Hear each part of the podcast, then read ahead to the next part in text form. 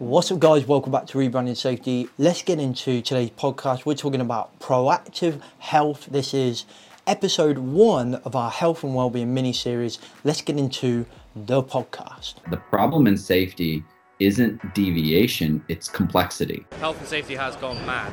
Health and safety is trying to unpick having gone mad in the past. There's no one solution and one problem. The problem is that we are looking for one solution. Does the structure of the team allow them to flourish? Feel safe enough to be uncomfortable. The environment defines our behaviours. People aren't the problem, they're the solution. Rebranding Safety, crushing the stereotype. Brought to you by Risk Fluent. What's up guys, welcome back to Rebranding Safety. Rebranding Safety doing exactly what it says on the tin. We're here to challenge those health and safety per- perceptions. We're to change and stop health and safety going mad. So in this episode, it, like I say, it's the first episode of our health and wellbeing mini series. We're talking to a gentleman called Konsta from a business called Sisu, and hopefully I've pronounced that right. You know what I'm like with names, I'm terrible at that stuff. He's a business development manager for Sisu Health Group, who are essentially pioneering a new and better way of delivering health and wellbeing engagement, measurement and improvement. I think health is something like kind of like the poor relative in the safety business. Um, when we do think about it, it's normally part of like a reactive kind of thing for us, like from a health and safety perspective, to a hazard like asbestos or something like that. We rarely look at it for its potential. We rarely look at health and well-being as kind of doing our thing for the community. So doing our thing to try and help the N H S deal with the mental health crisis and things like that. So this mini series is all about kind of focusing on you in a way. It's you kind of looking at your own personal health. You know, I'm a firm, firm believer in you. You gotta, you gotta be in the right place in your head first and the right place in your body first before you can even do a good job. So I think it's vitally important. So a lot of this is focused at talking to the individual listening to this podcast. Whilst there are some business applications and some of them, particularly this episode, we're talking very much kind of business focus and how Sisu and their health uh, assessment pods work really well in business. Throughout the mini-series, we're going to talk to several people and we're going to cover several health and well-being topics. Um, so, for example, when we talk to Carla, it's much more about personal health and our diets, et cetera. But we also touch on how businesses can, can kind of encourage encourage that within their employees. And then we talk with like Michelle Irwin from Australia, who's talking all about like authenticity in the workplace and creating like really good, strong relationships when we work from home and when we're working in the office, and some interesting kind of insights into working at home in that one as well. And then we're going to finish off with a real personal story from Paul Clark, um, where we're talking about spiritualism and mindfulness, and it's going to be a real great way to tie this mini series up. So like I say, today's episode is all about proactive health assessment and monitoring and engagement in our workplace, and Konsta and uh, Sisu are doing some great work with their pods, bringing technology into health and making it proactive, which is awesome. I love proactiveness. To boot, Konsta is a wicked guy. If you're watching it on YouTube, it's a awesome moustache, like hashtag moustache jealousy. If you listen on podcast, go check him out on LinkedIn. Um, you can see his awesome moustache on there. Anyway, let's get into the podcast. I'll stop waffling on. We can go and chat with Konsta. Um, we're going to talk about so much stuff in this, like technology. We even talk about Blade Runner. Try and predict how Blade Runner comes into us talking about health. If you worked it out, let us know in the comments below or drop me a message on any of the social media platforms. I'll see you at the end of the podcast. Let's go.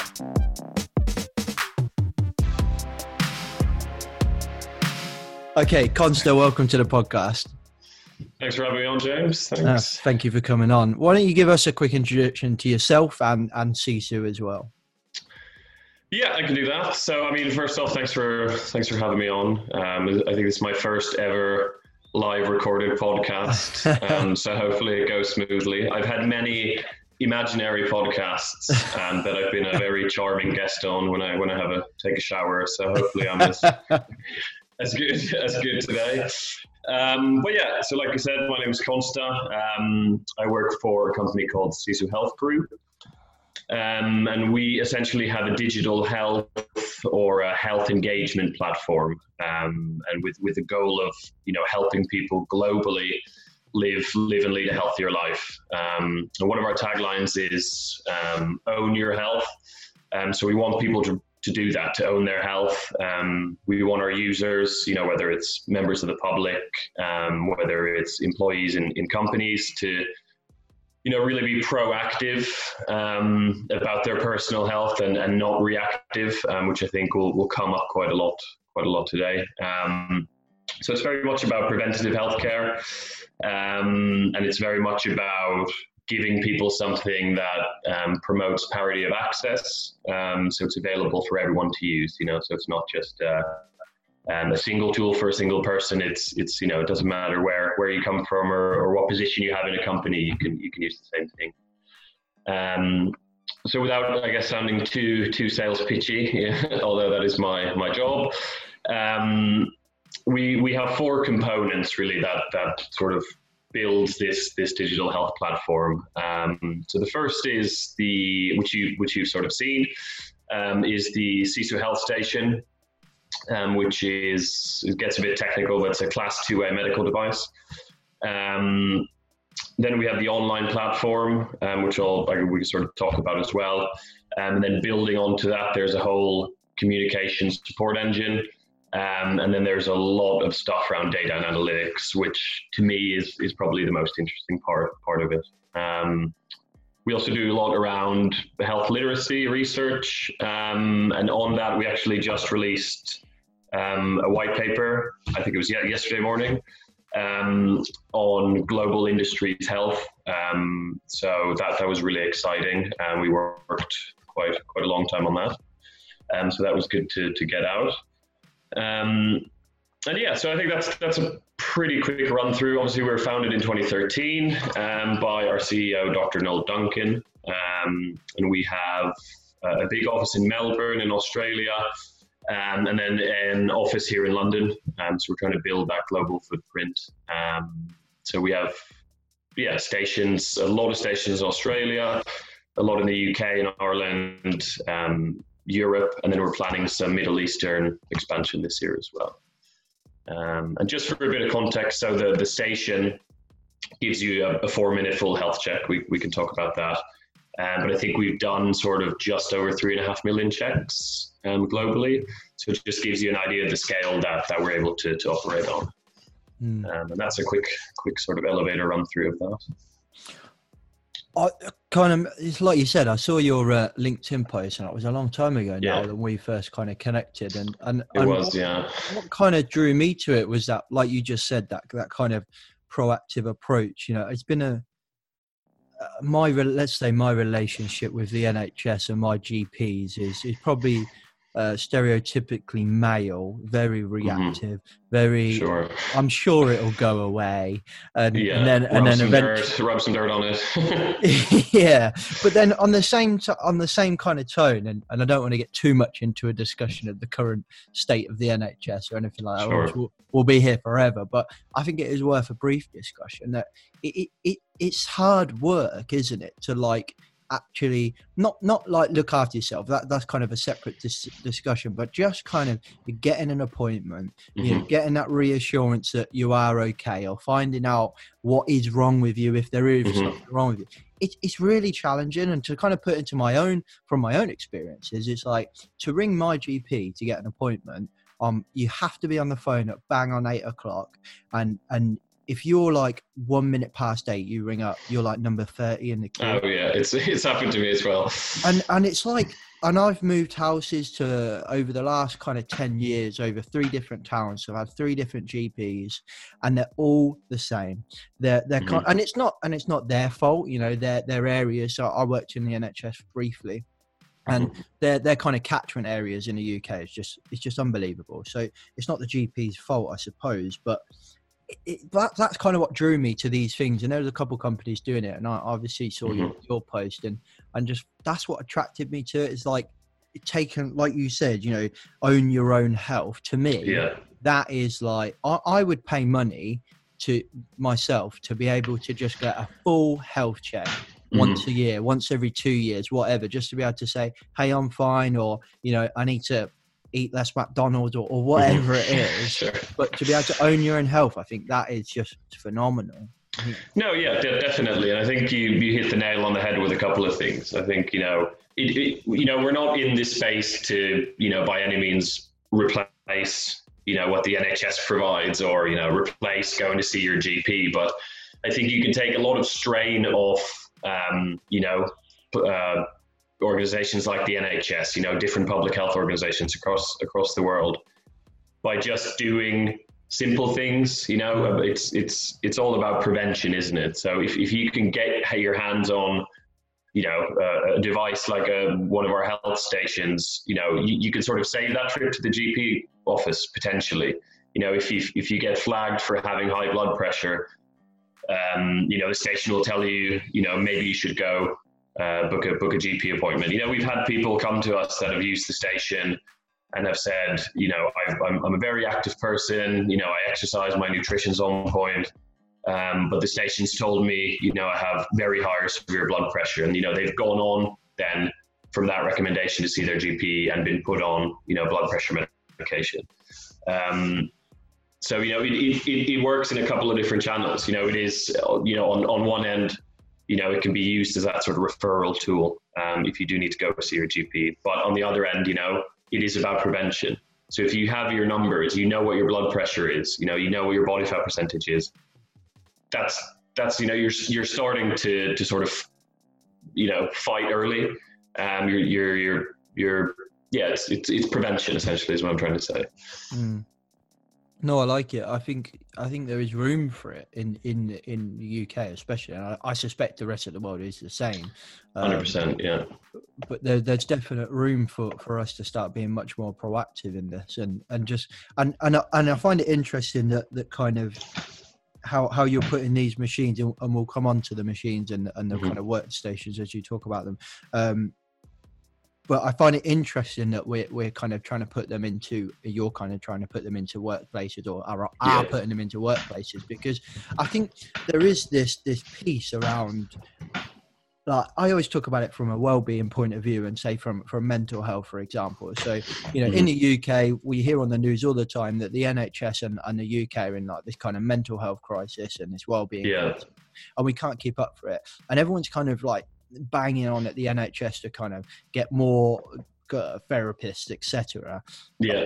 What I find interesting about what you're doing is is kind of the same thing. What I would say about this is that the workplaces, you know, we spend eight hours a day at work, mm-hmm. and and we're not addressing the root cause of of those kind of mental health problems at mm-hmm. work. We're spending eight hours a day. What we're doing is is moaning about the the kind of, there's not enough tablets, there's not enough doctors. Yeah, sure. And and that's what I find from, from your kind of point of view, of that kind of health and well-being point of view, is that you're you're enabling workplaces to kind of take that next step to say, do you know, we don't just want you to come here, do a good job, get paid and go home. We actually mm-hmm. kind of actively care about your health and your well-being. Mm-hmm. It's like, it's it's that extra step of like, maybe let's say you don't need occupational health health for sure. example, but but you can find, I feel like your workstation maybe like the step in between, is that right? Mm-hmm. or, or yeah it could be yeah yeah it, it definitely functions in that way. And again, I think you're right. You know, there's, I don't want to say we're one hundred percent selective about the companies that we work for, but you know, I, I have a lot of conversations, you know, with a lot of companies across a lot of dis- different industries. And, you know, you do get the mix of, you know, companies that are just looking to maybe tick a box and say, well, look, mm. you know, we can have a, one of these health stations in, and it, it, you know, it sounds bad, but it's, you know, it, it looks like we're doing something. Mm. Or, you know, you have companies that, you know, have a very proactive well-being um, strategy in place. And, and it's it's the latter of those that I think, you know, for obvious reasons that we, we prefer working with, because uh, you can you can often, you know, the, the station is it's, it's an entry point, isn't it? Really, um, to, to to to the rest of, of of the well-being offering, the rest of the initiatives, and if they're willing to sort of understand that it is more than just, okay, we have the latest piece of kit in our H Q, go use it. I think it makes a significantly higher impact for, for the employees and, and for their health. And like you said, you know, people sit at work eight hours a day. Um, you know, that's a lot of lack of movement. That's, you know, a lot of high stress. Again, you know, th- those things all compound over time. And if, if you can take four minutes out of your day to go sit down on the South Station, you know, you could get some pretty, you know, I've seen some pretty alarming results. Um, you know, if I've sort of showed people how the station works, or, or they've sort of showed me their results. Um, so, yeah. No, I like it, mate. I, I, I do. I'm- I like the idea that businesses are kind of, like you say, obviously there's going to be a split of people that, you know, want to be seen to be doing the right thing as opposed to actually yeah. doing yeah. the right thing. I think that's natural. I think we'll always we'll always have that. Um, and, and I, I genuinely believe that I think that those numbers of business will eventually start to reduce as we kind of, mm-hmm.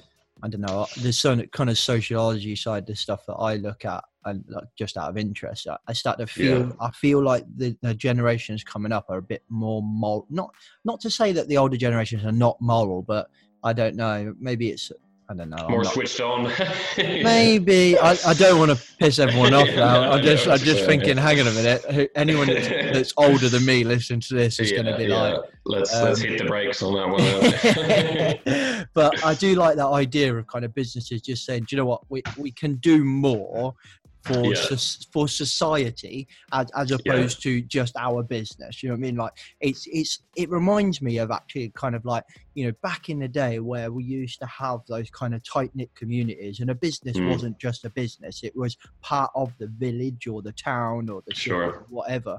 And I, and I find it quite interesting. I think back to when we had Jason Anker on the podcast, and he was talking mm. about, you know, what we we've got really good at is stop hurt stopping hurting people at work, but what we haven't got really good at now is this kind. kind of community sense. So he was talking about it from a mental health point of view, but this we've lost community. And I think a good example mm. of it is like working men's clubs, for example, and and the cons clubs and stuff like that. So these clubs that were so closely related to the, the working environment that everyone would go and be social, it yeah. kind of made the business a lot more kind of like smaller, didn't matter mm-hmm. how big the business was, but smaller, more community based. And it gives you that is, I don't know whether ownership is the right word, but, and I think these, these machines kind of remind me of that kind of, we're creating a bit more of a community here. It's like, we don't just care about you doing a good job. We care about you actually mm. being healthy, and, and, and we care about you, you know, being out there for your family and stuff like that. And I think that's a real nice message to see. And again, that, that's one of the reasons why I quite liked the, the idea of what you're doing. So, let's have a chat about your health screening machine. So that was a, that was what I saw. So yeah. why don't you kind of just take us through what they are uh, um, and, and kind of what it does, how does it work, that kind of thing. Yeah, sure, I can do that. So yeah, you, you've obviously seen seen some images and videos of it in, in action. Um, essentially, imagine you, you, you sit down. Some people call it a health pod. Um, I call it a health station. Um, not a not a massive difference, but uh, you, you essentially sit down. You'll have a uh, uh, a top and a bottom monitor, um, and you you create an account. Um, it, it, you don't have to create an account. Um, the reason we do it again is because, which I'll talk about in, in relation to, to the actual online platform, is over time you'll then be able to come back and, you know, see the change either up or down in, in all your results. Um, start to finish, it takes around four or five minutes. Um, although our new operating software, which is launching in the next couple of weeks, which we call, you know, V two version two, um, I did a check, I think, two days ago, and it, I think it took me around three minutes. So it was actually a lot quicker, which was wow. which was quite nice to see. Um, but it does your basics. So it does your height, your weight, it does your B M I, and then it moves over more around cardiovascular health. Um, so it has a blood pressure cuff that's attached. Um, so it does your blood pressure, measures your heart rate. Um, and then sort of those numbers combined with an algorithm that we have on the station, it spits out uh, what we call heart age score. Um, so, you know, how is your heart? Are you is, you, is your heart essentially older or younger or the same age as you? Um, and then at the end, it also does checks around body composition. So things like, you know, body fat percentage. Um, and we we're able to add in and drop new tests as we develop them. Um, so we're looking at things around, you know, um, diabetes, um, sort of risk prevention, um, things around atrial fibrillation, H R V. So a lot of cool, cool hard stuff, cool, cool tech that we're, we're building into it. Um, so that's essentially the station. It's, I think it's around maybe two meters tall um, and about yay wide. So uh, nice and comfortable, uh, really easy to use. I think that's the number one piece of feedback that we get. It's very user intuitive. Um, and again, it, it, it's funny you mentioned sort of men in particular earlier. Um, a lot of that feedback does come from men. Um, okay. and, and we've sort of, you know, theorized, is, is it because the station's not um, speaking directly back to you? Um, it's not giving you sort of feedback out loud, um, even if you get results that you, you know, particularly aren't too, too happy with. Um, but yeah, so it's, it's, it's honestly, it's a really good piece of kit. And, and interestingly enough, when the business started, um, it was built more around the platform, and we used the station as the sort of entry point. Um, and what we found quite quickly is people actually, you know, really preferred the health station. So we pivoted the business in, into sort of providing the health stations first and then building the platform around it. Okay. I like, um, what you were saying about like the, the more innovative tech kind of coming in, like, like, yeah. And, and we didn't talk about this, so this is a bit off the cuff, but what, when I, when I imagine these kind of pods and think like, what will it be mm-hmm. like when my kids are working, for example, will you ever get, do you think we'll ever be in that position where you kind of stand in front of a machine and it just goes, scans oh, one hundred percent, yeah. tells you everything, everything that you reckon? Like, how, how I think, far- yeah, it, it, it's funny you say that. We were having this discussion with, with a colleague. We were up in Leicester at the Innovation Hub, and he, he was giving a presentation, and he'd had a, a conversation with someone that's quite on, on the sort of front lines of health tech. And he reckoned, you know, within sort of the next ten years, um, as, as we were all sort of sitting in this, in this conference room, he said, you know, each one of these rooms will have sensors that you won't be able to see all across the walls, and they'll be measuring all of your vitals. It'll be sort of, you know, tweaking the temperatures, sync, syncing with your wearables, you know, your sort of wearable clothes, whatever device you have, and everything sort of comes together to build this idea of a, a digital twin, which I thought was quite interesting. Cool. But I don't think, we don't have plans to sort of build in a cool Blade Runner scanner yet, but um, I'm sure if someone, someone asks for it, we could we could convince the, the development team to, to put that in there. To be honest, I, I don't, if it doesn't look like it's not from Blade Runner or, or anything like that, I'm not interested. Yeah, I don't really yeah, care. No, I agree. I agree. I think that's good. Good feedback. So if, if they're listening, I can. I, we can definitely pass that over to them. uh, no, I just it fascinates me, that kind of tech stuff, and I just think, you know, we've got. We, we've come so far with technology, like you're saying, wearables and stuff like that. Yeah. It's it's absolutely everywhere now. Drones, all this stuff doing, but just how much further we can go with this stuff is just phenomenal. And I think, do, do you feel like health is, is it behind the curve? Is it on the curve or ahead of the curve? Or I, I feel like it's behind, but I don't work in it. So I don't sure. know. I mean, I, I think it's a, a, probably a mix of both. You know, some of the things we hear about are, it's insane. I, I can't put some, some of the talks we heard at this conference around, you know, um, p- using data and algorithms to sort of pre-screen this huge, huge amounts of data and then predicting whether or not you're going to have a heart attack before you're, you know, forty-five. And, and, you know, you obviously see stuff, well, I love using Reddit. Um, so I, I see a lot of just really cool tech constantly, you know, coming out. And even for us as a business, you know, the health station within ten years might be obsolete technology. You know, we have to keep innovating. So we, we've actually, we're launching a, what we call a health station in a suitcase. Oh, and so it's about, it's about like that big, does the same, same checks, same jobs. It's just smaller. It's more scalable. Um, so we, we have to keep up with the times. But I think, again, it's, it's about, you know, it, it, I guess it kind of can link, link back to the N H S things that you were talking about is, you know, what, it's great to come out with all this new technology. And I think the well-being space in particular, corporate well-being is, is seeing so many apps, so much tech being pumped out constantly, but what what's the outcome? You know, what what is it actually solve? Is it just another tick box, tick box exercise, you know, or is it just another nice to have?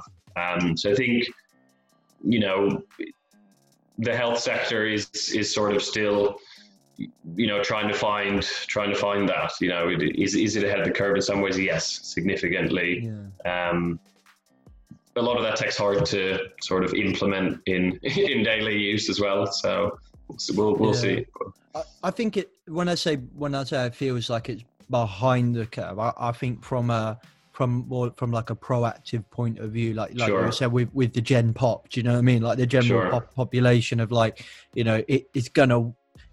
And, and and like I say, I don't really work into. I'm just kind of talking mm-hmm. from a from a customer point of view, I suppose, of, of the N H S, and, and saying like, you know what, it, it it's like it's on me to sit and wait or do the things that I can yeah. do to stop me getting cancer, for example. Sure.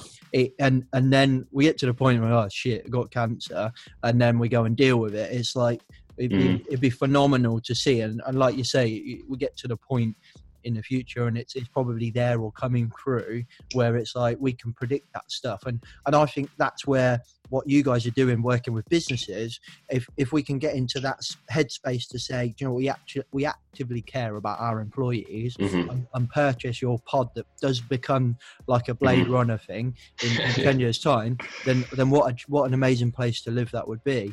Um, so I think the future is definitely exciting. It's interesting. Oh, one hundred percent. Like I said, you know, there's there's so much out there. I think it can be overwhelming, you know, like you said, if you're just sort of a, a consumer, you know, it's, do, do I wait till the problem arises? Do I go out and buy a, a smart watch, you know, a, a whoop strap, you know, what, what can I do? Where can I do? And I think, like you said, you're spending eight days on average, you know, or eight hours a day on average in your office.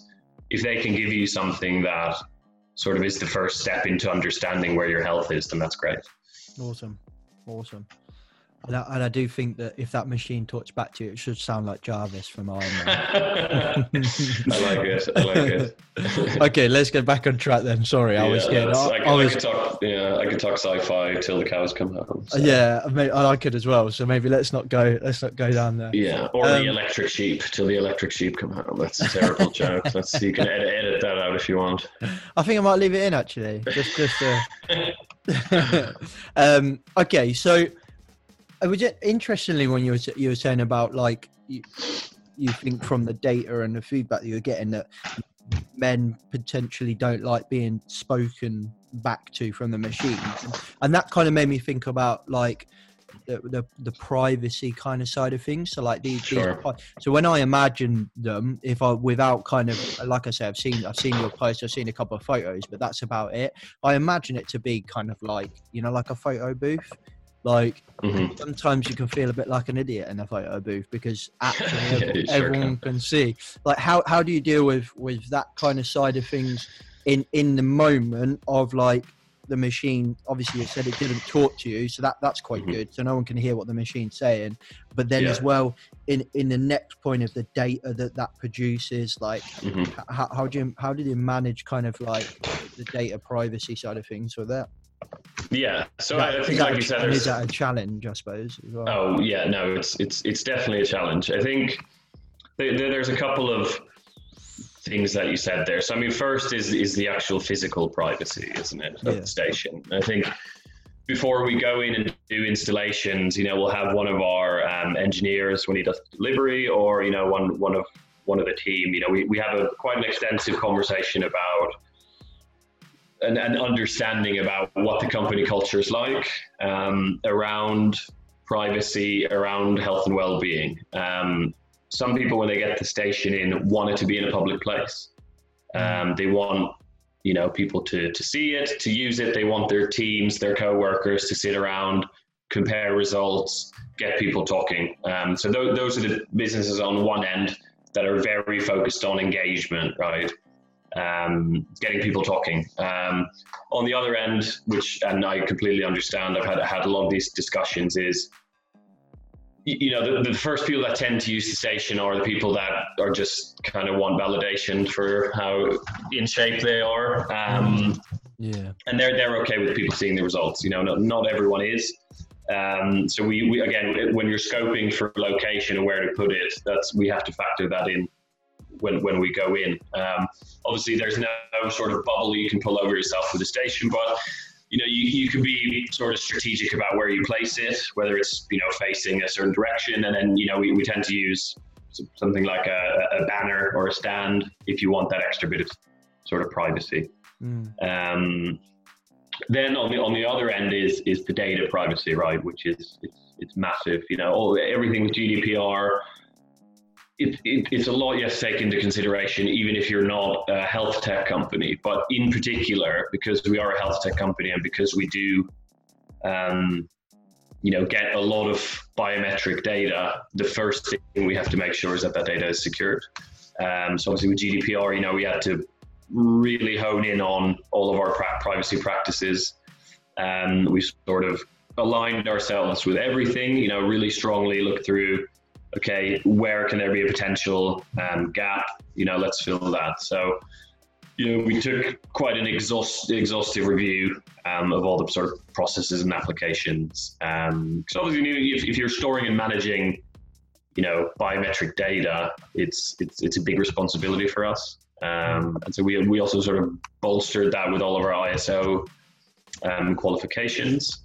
Okay. Um, and I, again, I think it's about, you know, health data and privacy, it's, people get a bit skeptical, right? They want to know where their data is going. Um, so we, it's again, it's about educating. It's the first thing we have to ensure, you know, the first thing you see on the screen is, you know, read our privacy policy, read our privacy policy, um, you know, understand where, where it's all happening. None of the, the data gets stored on the actual station. Um, so it, it all gets encrypted and then it, it gets sort of sent through to um, our A W S sort of servers environment where it's stored. Um, it, it gets quite technical. I don't know all the ins and outs of, of, of the actual encryption. I think it's like T L S and S S L or something. Um, and then when we, so the, the individual, when they do the check, they get the results, you know, directly feedback on the screen. Then they also get it when, when they create an account through the portal, and they're the only ones that will ever see their individual data. So we, we don't have access to an individual's health check result. When we talk about reporting for, for corporates, when we go in, we show them, you know, this is where the health risks are. These are all the checks that have been done, you know, around blood pressure, da, da, da. That's all aggregate level data. Um, that's all de-identified. Um, so you'll never be able to sort of single out a specific person's um, okay. health data results. So that's paramount to the business, I would say. Mm. So there's a couple of things I want to I want to touch on, but quick. So you you own the data. Do you, you own the data from a point of view as your business? It doesn't. It's not like, say for example, if I if on my workplace wanted to install one, we don't manage and own that data. No, it, you you guys deal with that sort of thing. Yeah, yeah, yeah. That's right. So again, it's it's it's about understanding who the end user is. Um, so when we work with corporates, it's it's almost a mixture, isn't it? Because we're providing the company a service, but at the end of the day, the end user is the employee, right? Yeah. yeah. Um, so they have the right to that data. Um, but at the same time, you know, the, a big part of the business is that corporate reporting. Um, so in one sense, you know, the company does get data, but it's all de-identified, and it, it it's, it's different to, to the end user, the employee. Mm. And, if and that, that makes sense. No, it does. It does. And that's actually the next thing that I think is interesting to explore, like how, how businesses can, that's from the corporate side of things. So part, let's say part of the management team, the health and safety team, yeah. whoever, H R as well, I suppose, we sit down and how, how can we use the data that we sure. get from our workforce to, to kind of be proactive and and mm-hmm. and I, I don't know, we could say for example in our busiest months we ask everybody, say, can you go do a health check at, you know mm-hmm. once every two weeks in our busiest two months, and we can see everyone's heart rate, blood pressure has shot through the roof, yeah. everyone's stressed yeah. or, or whatever, you know, and I'm kind of making that as simple as I can because mm-hmm. I, I need to but, but yeah, yeah. like can can businesses do that then? What what what can we see that can enable us to kind of look after our workforce better using your machines? Yeah, sure. So it, it a lot of it is around what we call sort of measurable outcomes. um we'll we'll come in, you know, it depends on the length of the installation, right? But if say you had a permanent station, you as a company would would have access to seeing all the aggregate data. So it, it's essentially what you're seeing is, is an organizational health profile, right? So of all the checks, you see sort of a snapshot summary. Um, it's, you can segment it by, you know, gender, you can segment it by location, you know, by teams, which I think is really important for a lot of businesses. Um, and that comes into play when, you know, say you're looking at your um, blood pressure readings across, you know, offices one through ten.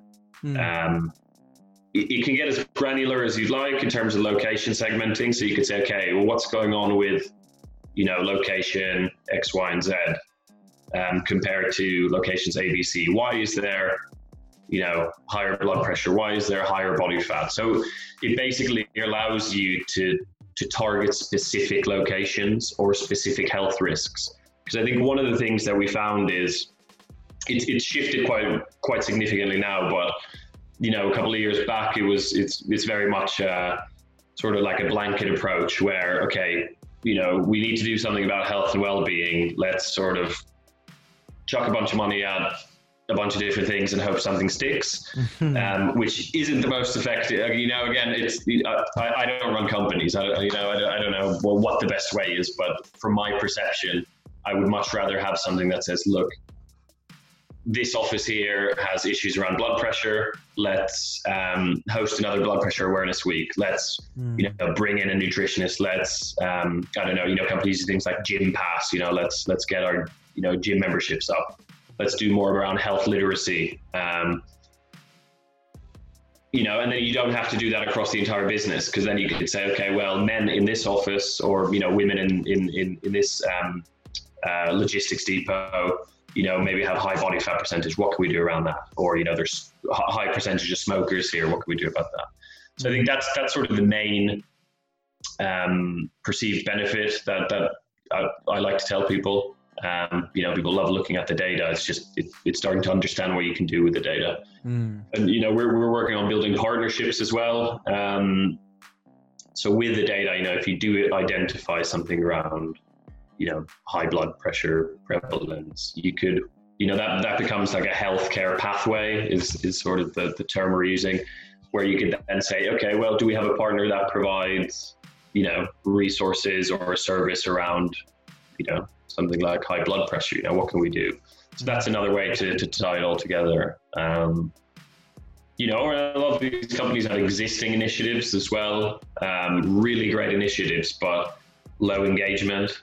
Um, people don't know it exists. So again, you know, if they have something that we could then sort of signpost the individual users to, you know, that's of, of benefit to everyone.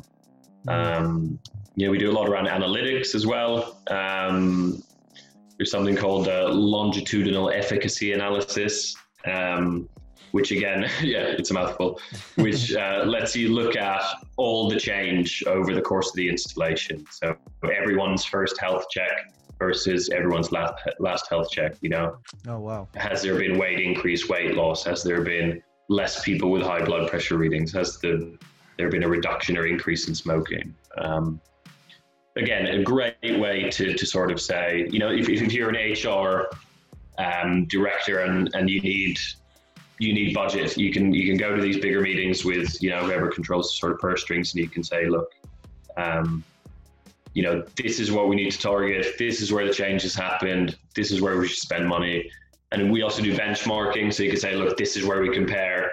You know, if I work in the, I don't know, transport industry, you know, we, we're in the top, da, da, da, or the bottom fifty percent, you know, because of all these different different risks. So it really gives you a, a full, full picture. There's a lot of data, and it's, it's really fun to, to play with.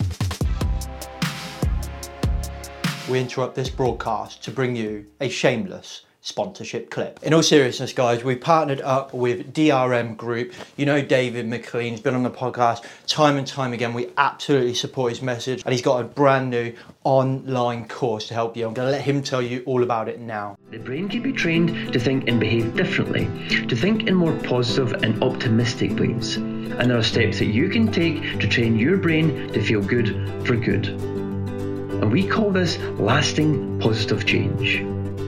Through our sixteen-day program, which includes daily videos and action sheets, taking you no longer than fifteen minutes to complete a day.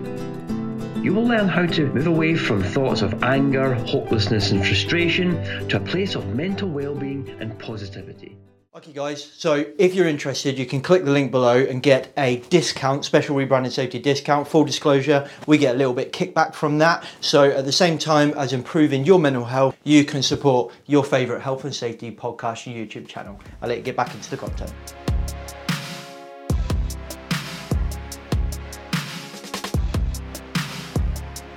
Yeah, but and I suppose with that, it, it is how you use it, like you said.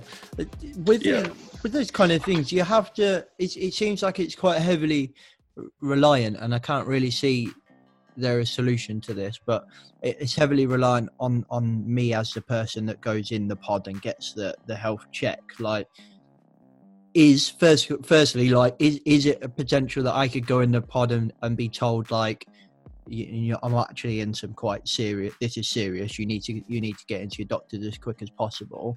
And and if that is the case, that can happen, for example, like, is there anything that, that your pod or you as a business or me as a business that that has can encourage that person? Like, I, I assume we as a business, for confidentiality re- confidentiality reason, won't mm-hmm. even know.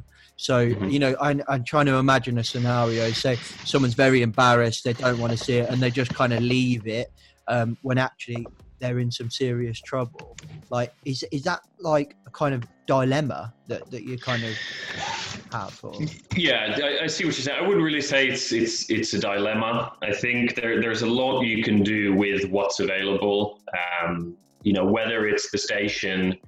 Um, I keep using the word signposting, but whether it's it's telling you, okay, listen, your your blood pressure is really high, you you should go see your G P. You know, it doesn't diagnose anything. No, you know, no. It doesn't replace a, a G P visit.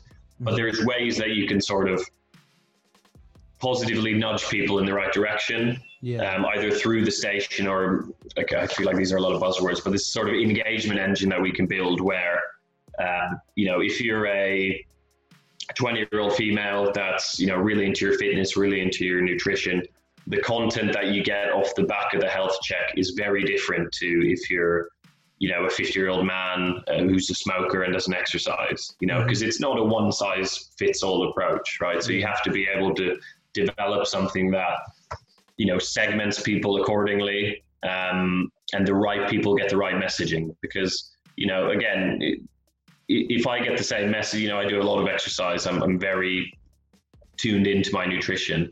You know, if I get the same messaging that someone who's the complete opposite of me does, you know, it, it doesn't really work, does it? You, you need to sort of look at gender, age, B M I, you know, lifestyle, health status, where they are, and all, all of that then collates in, into sort of more personalized messaging. And that's something we work with the businesses as well, is, okay, you know, if someone has an issue, can we maybe add in um, a custom signposting question that says, okay, well, you know, are you suffering from high blood pressure? Did you know we have our occupational health team at mm. times? Um, you know, do you want to, you know, be sent an email about when you can, where, where you can book a an appointment and things like that?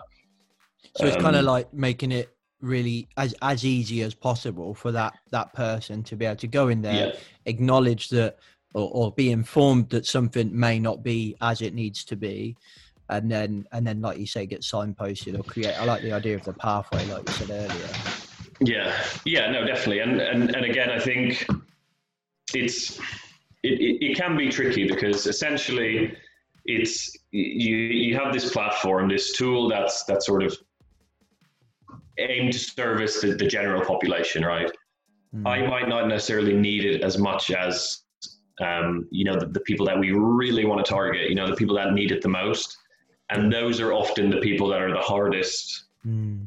to, to reach, right? So we want, the, the, the point is to make something so simple, so easy to use that, you know, even if you're very quite stubborn about your health, you, you, you sort of get that light bulb moment and you say, okay, I'm going to take take control now. I'm going to take back ownership of my health.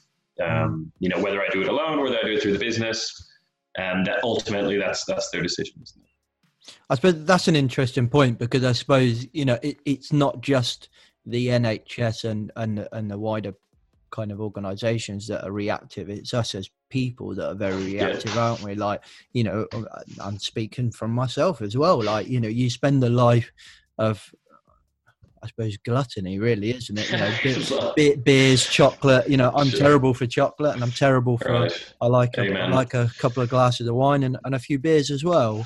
And sure. and we live a life of, you know, Friday finish, you're in the pub, blah blah blah. Mm. Uh, gr- granted, I think smoking's coming down, but you know, junk food and all this, and I suppose it, as a business, it, it's a good way to. I'm trying to tie this into a loop here. So a good example mm. would be when a few times I've worked in, in a nine to five job where I've had to be in an office mm-hmm. and it's always somebody's bloody birthday and it's always cakes and donuts and stuff all over the side.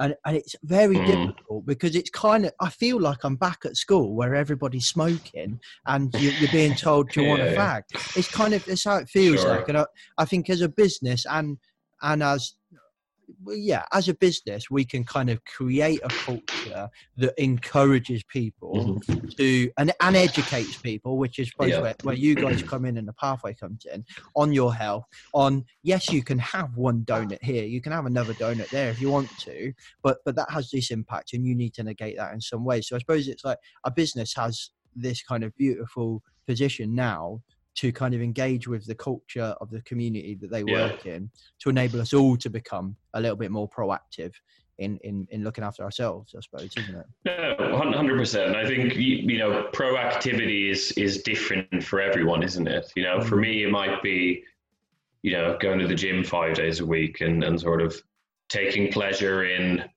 um, you know, having a, a stringent diet during the week and then, you know, sort of gorging during the weekend. Whereas yeah. for other people, you know, it's, you don't have to be a top tier athlete. It, it's more about just, you know, what, what can I do to, it's not only about longevity of life, right? It's about quality of life. You know, what are the sort of couple of basic things I can maybe, you know, one thing at a time, right? Um, But it, again, you know, it's, the, the station isn't, it's not going to preach at you, you know, it's not going to tell you, oh, you're doing this wrong. It's simply telling you, these are your biometric health results. These are some recommendations.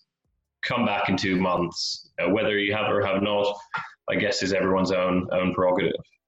I, I suppose it kind of, it smashes the naivety, doesn't it? Really? It, or mm-hmm. is it, like, it, it tells you, it's like when, um, it's like when B M I came out, do you know what I mean? And I remember when, um, Nintendo Wii and everyone had them and they had yeah, the Wii yeah. Fit and then all That's of a sudden right. everybody had a Wii Fit, they all did their B M I and then everyone was like, what, I'm obese? and, yeah, and, and it was that. like and, yeah. and, and I felt like I don't know whether whether that seemed to be like this kind of seismic shift that we're seeing now in the cultures are, but you know, gyms are getting busier, you know, mm. people are, are talking and eating healthy, you know, salad section is like selling out left, right mm. and center, which never happened before.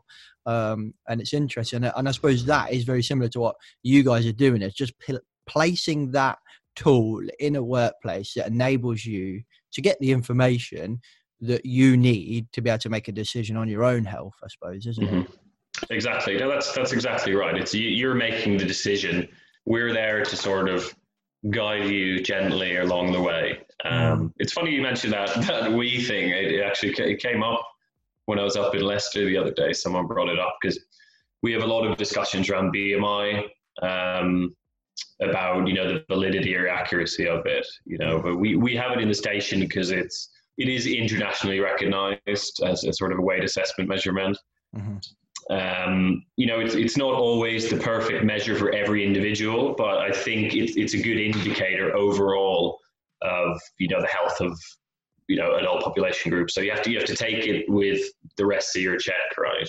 Mm. Um, but yeah, no, the the Wii. I, I remember those days of the B M I checks on on the Wii. That was a that's interesting. You should do a, do a paper on whether there was a, a significant shift in the health consciousness of the world when the when the Wii Fit came out. Well, I, like I, I think you're onto something. I've never thought of it before, but I, in that moment when I was talking about it, I was thinking, do you know what? There is this massive shift we're seeing, isn't mm. there? Like there's less smoking, especially in the U K. Granted, yeah, some yeah. other countries are not, are not as good, but you know, there's much less smoking, and obviously the change in law helped that. Um, yeah, but I mean, I used to smoke back in the day. I smoked mm-hmm. for a very long time. Um, but it is interesting that that, that that kind of, that's what I like about the idea of these machines, is just enabling us to provide the information. And, and it mm-hmm. kind of brings me back to, I think about like uh, a gentleman I know, he lived uh, a very long, long life and, and enjoyed his life by having lots of beer and eating lots mm-hmm. of like not great food. Sure. And got, I didn't, didn't get di- diagnosed with cancer, got like precancerous cells basically. Right. And it was a huge scare. And basically trans he transformed himself. Like, look at him now. He's just, he looks phenomenally fit. Like, he's always been a fit bloke. He's always been into sure. football and, and stuff like that. But, but like, His, his lifestyle didn't complement that kind of fitness side of things. Mm-hmm. And like everyone says, oh, I don't know what the stat is, but it's like it's seventy percent what you eat, and then the rest is is ninety ten. ninety ten, please. So I thought it was I thought it was the way that maybe I should just gorge myself one day. Um, but but that's interesting, and I remember th- being you know close to this person and, and being in that process and and feeling it and thinking, do you know what? I don't want to get to the point where somebody tells me that I've got cancer for me to start looking after mm-hmm. myself. And and that's what the beauty of things like this, things like the Nintendo Wii, that even yeah. though we joke about it, and things like your pods that, that enable us to do that before we even get to that point. Exactly, where, yeah. Where, where we're, we're seriously unwell. Yeah, pre- I mean, prevention, it's, it's all, all I talk about is one little thing. I mean, I, I take it even on a very micro level, you can you can apply that. You know, I'm I'm quite into... you know, movement and mobility. So even taking a specific example about myself is I'll, I'll sort of tune my body up every morning with, with a twenty minute mobility routine. So my body moves the way it should move throughout the day. And I think you can apply that on a wider scale, can't you? Uh, which is sort of exactly what we're talking about, is what little things can I do now that, again, the, the day becomes, I'm trying to work this this out in my head, the day becomes, you know, your your entire lifespan, and it's making those small, consistent choices. No, yeah. Um, and again, you know, it's it's not only about longevity, it's, it's quality, I think quality of life. It's, you know, whether you, you know, end up dying at eighty or one hundred fifteen, you know, it's, it's the every day, how do, how are you feeling every day? And I think, I think, you know, the, the two obviously meet, there's some sort of apex where they meet, but I think quality of life is, is so important. Mm. No, I agree. I like I like that, the way you, you kind of talk about that is nice. What, do you, do you get businesses kind of, um, so you said like you have two kind of types of businesses, the, the kind of tick box people and, the, mm-hmm. and the, the people that are a bit more engaged with this side of things. So let, let's kind of forget the the people that are actively engaged in this and want mm-hmm. you know are begging you to come in and and help us be better.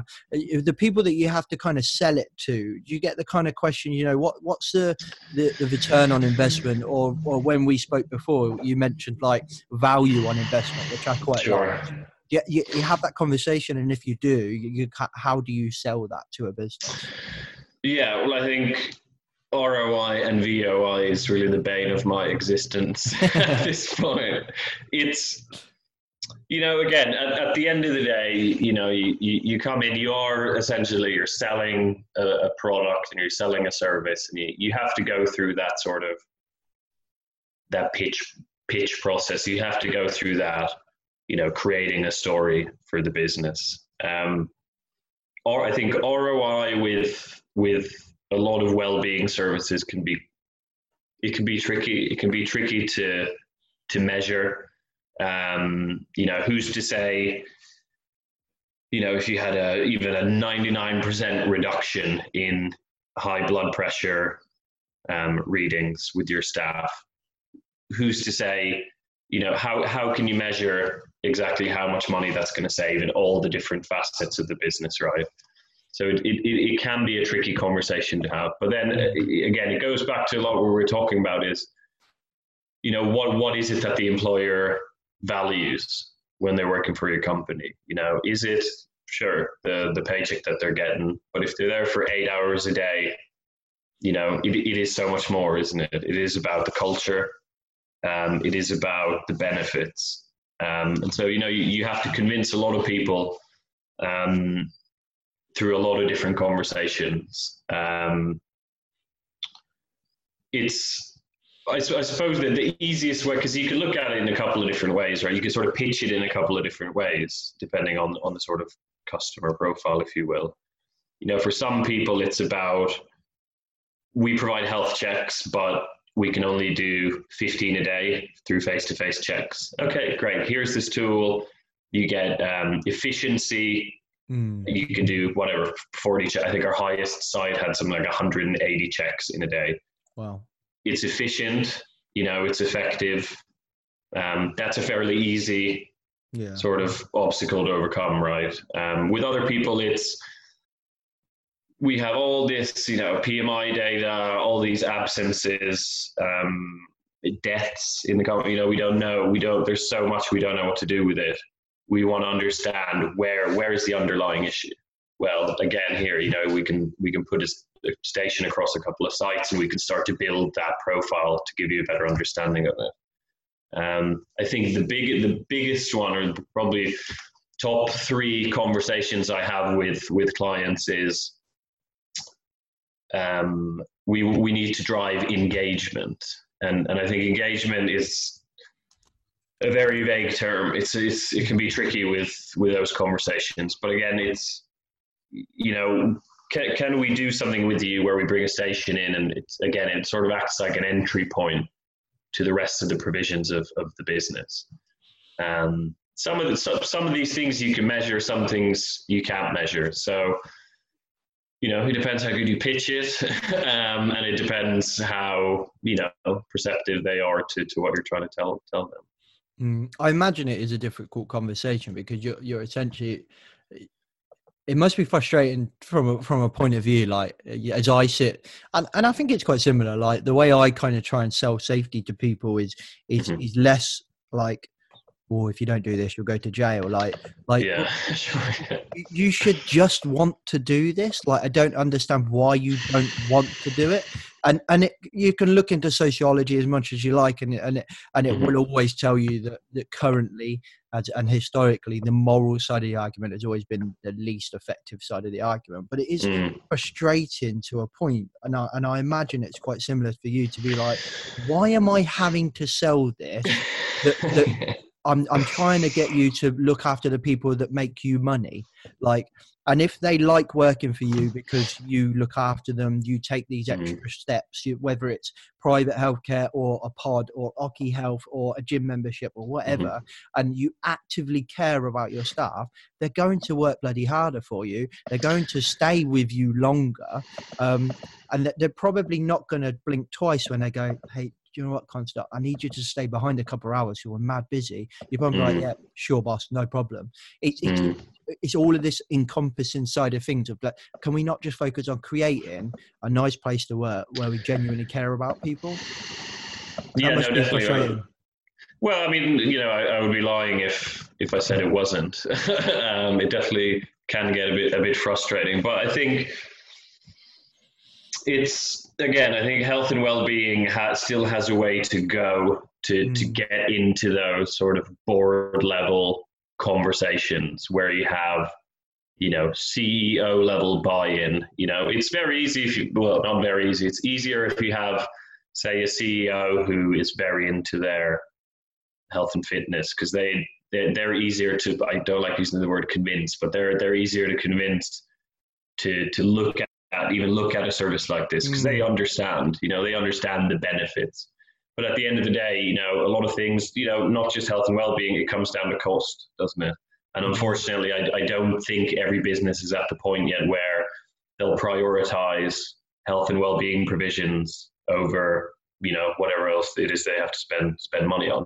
And again, that, I think that's the irony is, you know, sh- short term, if you have, say, like a, a software as a solution platform, um, it, you know, short within, I don't know, a month, you could say, look, this this service has, or this tool has saved us, you know, this many dollars because of X, Y, Z.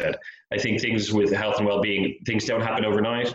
You know, you have to have a degree of patience. And again, that's that's that's a harder sell, isn't it? Um, So, so I think it, it, it's going to take some more time to get that cultural shift where hopefully you know, health and well-being becomes a central part of, of business strategy. And I think it is shifting quite a lot. You know, I, I, a lot of, you know, in people that I know that have had job interviews and, and, you know, you read a lot of articles and, you know, a lot of the questions that come up now is, okay, salary's great, do I, but do I want to work for the company? Is this gonna, you know, what are you providing me in terms of, you know, health and well-being? Is there like a cycle to work scheme? You know, mm. is there gym membership?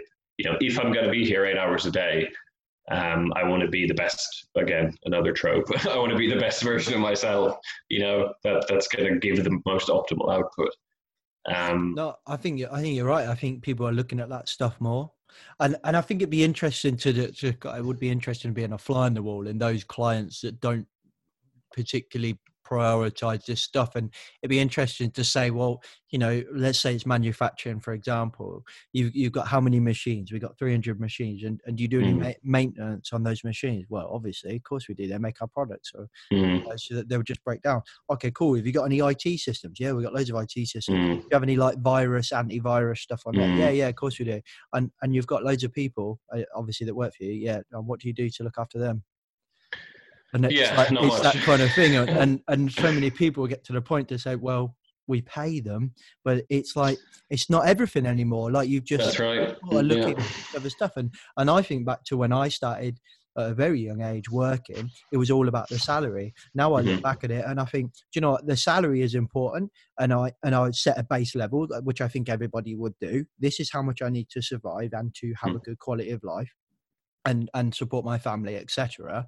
But If if it's got private medical on there, if it's got a mm. cycle to work scheme on there, you know, forget bonus, forget the monetary side of things. It's got mm. those, we, we provide discounts here, we do this stuff, you know.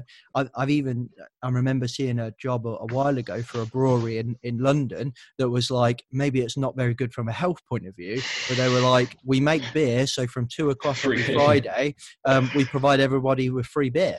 And free it was bites, like... Yeah. like From a health point of view, not great, but from yeah. a culture point of view, yeah, yeah. you know, we, we make these products, you can have it for free. Mm. And and I think back to when I did work in manufacturing, and all the people used to, all the long-term staff mm. would, would would moan about things, not like salary. They would mm. all moan that like, we used to get hampers at Christmas, we used to get mm. turkey and wine, and we used to see the leaders like all the time. They knew our names, they knew our wives and, and, and stuff like that, and our husbands. And uh, that that's the thing that people care about, I think. And mm. I think as the generations start to evolve and, and we get the younger generations now coming into the workplace, I, I don't know, and I'm I'm kind of, Um, I'm just saying this off what I see and hear. Mm-hmm. I feel like that stuff's becoming more and more important than a salary. Like a salary is expected the same as a good job is expected. You know, you expect me to do a good job, I expect a good salary. Mm-hmm. That, that's it. Everything else I do, what's everything else that you do in, in a way, isn't it? Exactly. I mean, again, this speaking from, a, I guess, a personal note, you know, you are essentially giving up, you know, five out of your seven days, you know, to go to work. Um, I think there has been a, a big, I sound, I'm saying this to sound like I've been alive for longer than twenty-eight years, but, you know, uh, from again, what I can perceive has been a big sort of general, generational shift in that.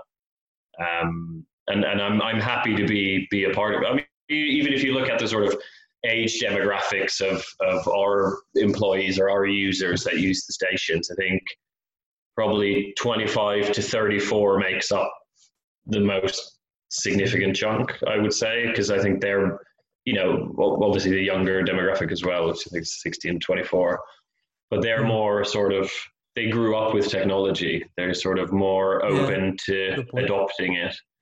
Um, Which isn't to say, but you know, the thing, things change over time. But I, I think I think we'll start to see it more and more. I mean, you have you have companies that are now, you know, cropping up that aren't even, you know, they're not profit driven anymore. It's all about social responsibility or what can our company do to change the world. And I think if you can apply that same, you know, culture to to businesses that even, you know, that are for profit but on on a smaller scale, is okay, sure, we're selling these widgets, okay, and it's great to make money, you know, you can't argue that, But what can we do to make these people, these people that come in eight plus hours a day, what can we do to make their lives better, more fulfilling, um, you know, and give them a better quality of life? Mm. The future is bright, to summarise. The future well, is bright. Hopefully. Um, okay, I, I'm right. conscious we've been we've been waffling on for an hour. As That's a, all right. I'm, yeah. twenty-eight-year-old and a twenty-nine-year-old that think that we know, we know better Solving than everyone else. Problems, yeah. yeah. Um, okay, so so why don't you just give us a quick kind of, so let's say for I'm I'm listening to this podcast and I think, do you mm-hmm. know what, I, I want to do this. I'm um, so. What what does that process look like? So I come to you and uh, and send an email, and then what do you do? So you come in, like you said, I think you touched on it earlier. You'll send your engineers in, or, or whatever. Mm-hmm. What what does that look like? And then finish off on on kind of how do I do that? Mm-hmm. Do I contact you or the website sure. and, and and like that? Maybe? Yeah, sure. So, I mean, how, how it tends to work is, you know, if, if you are interested, um, obviously I prefer fa- face-to-face meetings. Um, th- this is quite good, actually, video calls. Um, but essentially it's, you know, it, it goes back to that idea of, you know, what, what sort of part of the spectrum are you on? What are your needs? Do you need it for a well-being week that you're hosting in June? Are you looking for something longer term? And we sort of have the conversation. We say, look, I think this is the best option for you. Mm. Um, you know, whether it's a permanent, whether we drop them in quarterly, um, you know, we sort of figure out how many staff do you have on site. We think about all these factors and then we sort of produce the best, what we think is the best solution for you, right? So it's fairly straightforward. Um, top priorities again is making sure the employees understand what's happening and the companies know what's happening. So that's, what is the service? How secure is the service? You know, what happens to my data? How do we protect all of that? Um, after we do that, yeah, we send one of our one of our site engineers over. Very simple installation. Again, we've had a conversation about where we're going to put it. You know, do you want it in the canteen? Do you want it in the distribution depot? In the office? Wherever. Um, switch it on. We'll tend to sort of take someone through who's who's the on-site contact, you know, how everything works. And then all of the sort of technical repairs we can do remotely, which is, I love. Um, obviously, if there's a, you know, bigger issue, which I, since I've worked here, has, hasn't really happened ever, I don't think. You can do all of it remotely, you know, all the recalibration, everything. Um, and we take care of all the sort of transport, all the moving of it.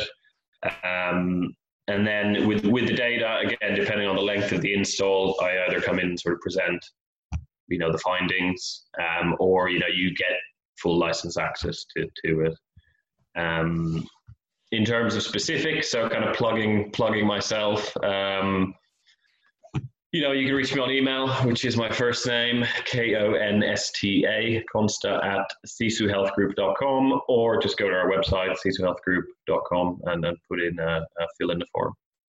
Awesome. We'll put them in the description as well. So if Sounds anybody, good. Anybody no wants to have a look, they can uh, do that nice and easy. Right. Yeah, please do. Thank you very much, Matt. I thoroughly enjoyed that conversation. Yeah, no, I could I could talk talk more. Maybe we can do another one and talk more about sci-fi, because that's my my number one passion in life. Um, Thank we you can do a, a Blade Runner screening or something. Yeah. Did uh, do you like the, the newer one? Have you I seen love it? the newer. I love the newer one. Yeah. Yeah, I like it. I love it. Well. It was good. It was the best. Every shot is a piece of art. It's I love it. Yeah, it's really good. I like it. It's just there's so many subtle things in it as well. And I would, I, I would probably say I'm not as much as a, a, a massive Blade Runner f- fan. Mm. That those people that really know the little bits and bobs mm. about it. Uh, but it is just they're just great films. Oh, I love them.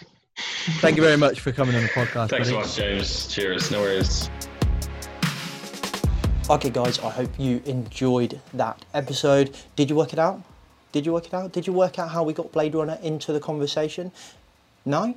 Well, it was all about that kind of health scan, that health scan that you see, not just in Blade Runner, it's in loads of films, isn't it? I remember like watching Elysium, I think it was, with uh, Matt Damon.